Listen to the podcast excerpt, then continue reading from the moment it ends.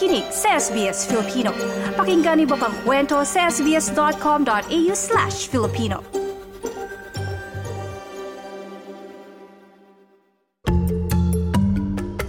Trabaho, visa at iba pa. Trabaho, visa at iba pa.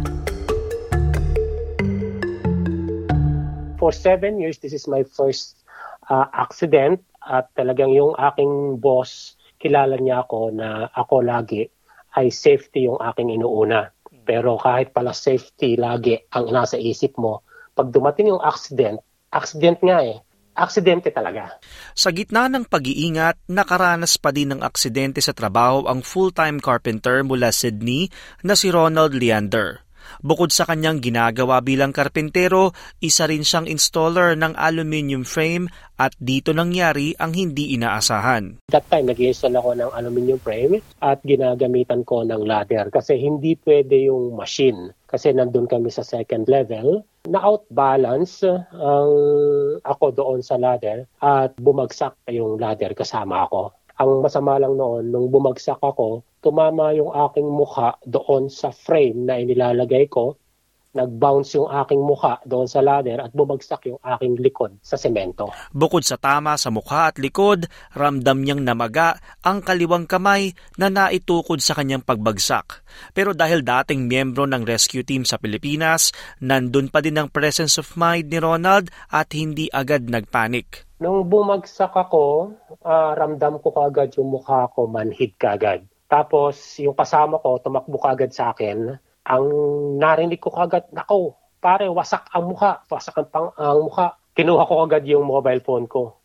Tiningnan ko kagad sa camera, dumudugo yung labi ko, dumudugo yung uh, pisngi ko, wasak nga yung labi ko. Dinala siya sa ospital ng kanyang mga kasamahan at dito ginamot agad si Ronald at may mga tahi sa mukha at kailangang magpahinga ng ilang linggo.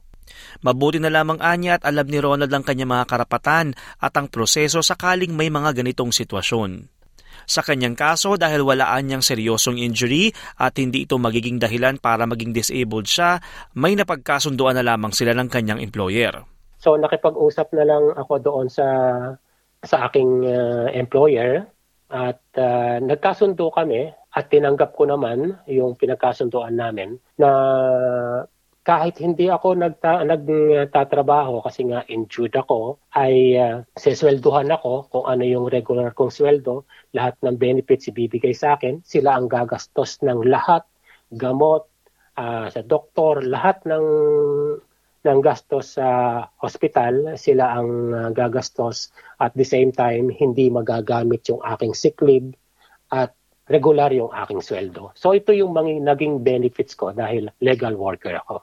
Ipinaliwanag ni Attorney Ace Tamayo ng Little's lawyer at may espesyalisasyon sa personal injury claims sa ilalim ng civil action kung ano ang sinasabing personal injury sakaling maaksidente sa lugar ng trabaho. So yung mga personal injury claims kapag for example na-aksidente ka sa trabaho, habang nagkatrabaho ka, na-aksidente ka dahil sa maling ginawa ng employer mo o kahit ikaw lang um, eh, nagkaroon ng aksidente, uh, at na-injure ka dahil um, habang nagkatrabaho ka. Another example, eh, kapag ikaw ay na-aksidente habang nagmamaneho at ikaw ay hindi ang hindi ikaw ang may kasalanan kung bakit ka na-aksidente at na-injure ka dahil dun sa aksidente sa road, uh, road motor vehicle accident claims.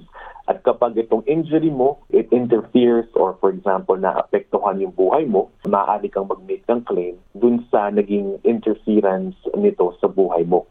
At yung pagka-quantify nun, eh, yun yung uh, pwede natin i-argue dun sa mga insurance company ng mga, for example, ng inyong employer or nung kotse na, na bumangga sa inyo. Nakabase sa Queensland si Attorney Tamayo at iginiit niyang nakadepende ang kaso sa sitwasyon, batas at proseso ng bawat estado. Karaniwan anyang nakakaranas ng personal injury ay mga nasa hindi ligtas na lugar ng trabaho o di kaya naman ay may aksidenteng nagaganap. Posible ding pinagtatrabaho ka ng isang bagay na hindi ka na-train na nagresulta sa injury. Sakop din ito ang psychological injury gaya ng bullying o harassment sa lugar ng trabaho. Pero paalala ni Atty. Tamayo, depende ito sa kaso. Hindi naman siyempre kahit ano lang, pwede mo nang iilaban. Siyempre dapat talaga eh, nanggaling at nangyari ito habang nagtatrabaho ka. At yung injury na yun, talagang na-confirm ng isang doktor na meron ka talagang naramdaman dahil sa nangyari sa'yo sa trabaho. Para naman sa may mga sakit na o kondisyon na umiiral bago pa man ang injury, depende rin anya ito sa kaso at batas ng estado. I can only speak for the Queensland law. No? Yung mga pre-existing injuries na yan, hindi dapat maging hadlang ito sa pag-make ng claim. Ang kailangan lang ng uh, gawin ng mga na-aksidente sa trabaho ay maging honest at sabihin ng kabuuan yung kanilang pre-existing injury. Um, to an extent, um, to on how we can apportion the pre-existing injury, kung yun din ang naging dahilan o yun din ang naging injury niya sa trabaho, e depende yan sa magiging uh, report o assessment ng isang specialist o isang doktor. May mga pagkakataon din na naaaksidente habang bumabiyahe papasok ng trabaho o pauwi mula sa trabaho. Sa Queensland, ani Attorney Tamayo, tinatawag itong journey claim at protektadong individual ng workers' compensation claim. Pero dapat maintindihan na may pagkakaiba ang compulsory third-party claim sa motor vehicle accident at ng workers' claim. We have to understand and distinguish no, um, yung difference ng CTP claim o yung compulsory third-party claim sa motor vehicle accidents at dun sa workers' compensation claim. Yung workers' compensation claim, eh, mag-trigger lang kapag papunta ka or pauwi ka na mula sa trabaho uh, dahil protektado ka dahil ikaw ay isang empleyado ng iyong um, employer. Pero ang if you're going to run a civil action, it will still be within the motor vehicle accident claim. Um, pero maaari kang makakuha ng compensation or medical expenses sa workers' compensation. Dapat din anyang ipaalam sa parehong insurance company kung sakaling kumukuha ng parehong workers' compensation claim at compulsory third-party claim. Git ni Attorney Tamayo na may karapatan ka na kumuha ng claim basta ikaw ay may working rights o legal na karapatang magtrabaho sa Australia kahit hindi ka permanent resident o citizen ng bansa. Inilatag niya ang mga hakbang sakaling makaranas ang isang empleyado ng aksidente sa lugar ng trabaho. Bago ka pa lumapit sa abogado, kapag na-aksidente ka na sa trabaho, ang una mong dapat gawin ay eh, banggitin muna ito sa iyong supervisor or team leader o sa iyong employer. Huwag matakot na sabihin kung ano ang nangyari at kung paano ka na-aksidente. Mas mabuti pa kung ilagay mo ito in writing. So, isulat mo, i-email mo, i-text mo, um, huwag lang yung verbal. Pangalawa, pumunta ka sa doktor kapag ikaw talaga ay injured. Tumawag ng ambulansya o pumunta sa emergency ng hospital or pumunta sa doktor mo as soon as possible. Paalala din yan dapat alamin ng karapatan at kumausap ng mga eksperto at nararapat na tao lalo't makakapaghain ka ng claim sakaling wala kang abogado hindi mo kailangan ng abogado para mag-start ng uh, workers' compensation claim. For example, dito sa Queensland, uh, may mga empl- employer na mababait na ang ginagawa is sila na mismo ang nag-apply ng kanilang workers' compensation claim. Dito rin sa Queensland, pwede din yung doktor mismo ang magpasa ng medical certificate sa workers' compensation claim.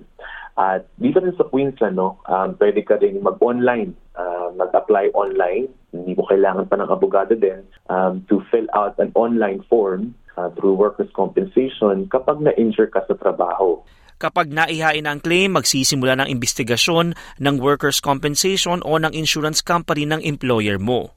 Ito ay depende kung accept o reject ang iyong claim. Kung napatunayan, may karapatan ka ng magkaroon ng medical expenses na babayaran ng insurance.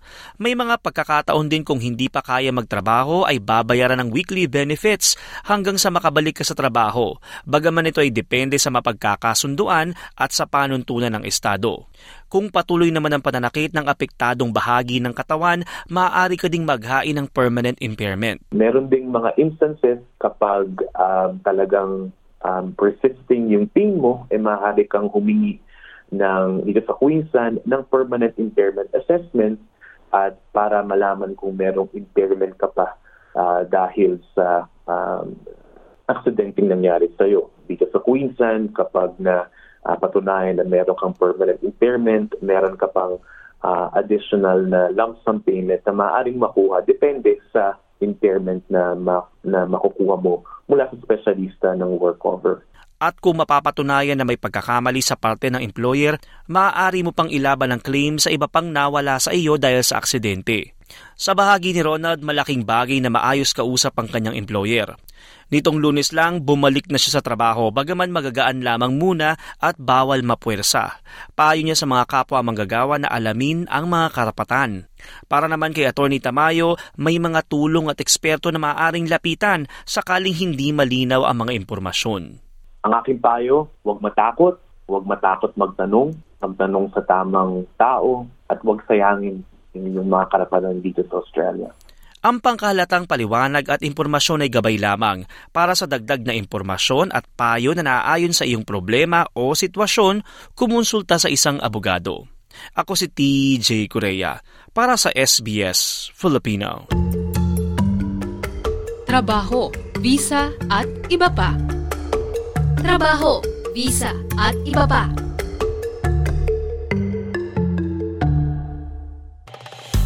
Nice yung bang makinig na iba pang kwento na tulad ito? Makinig sa Apple Podcast, Google Podcast, Spotify o sa iba pang podcast apps.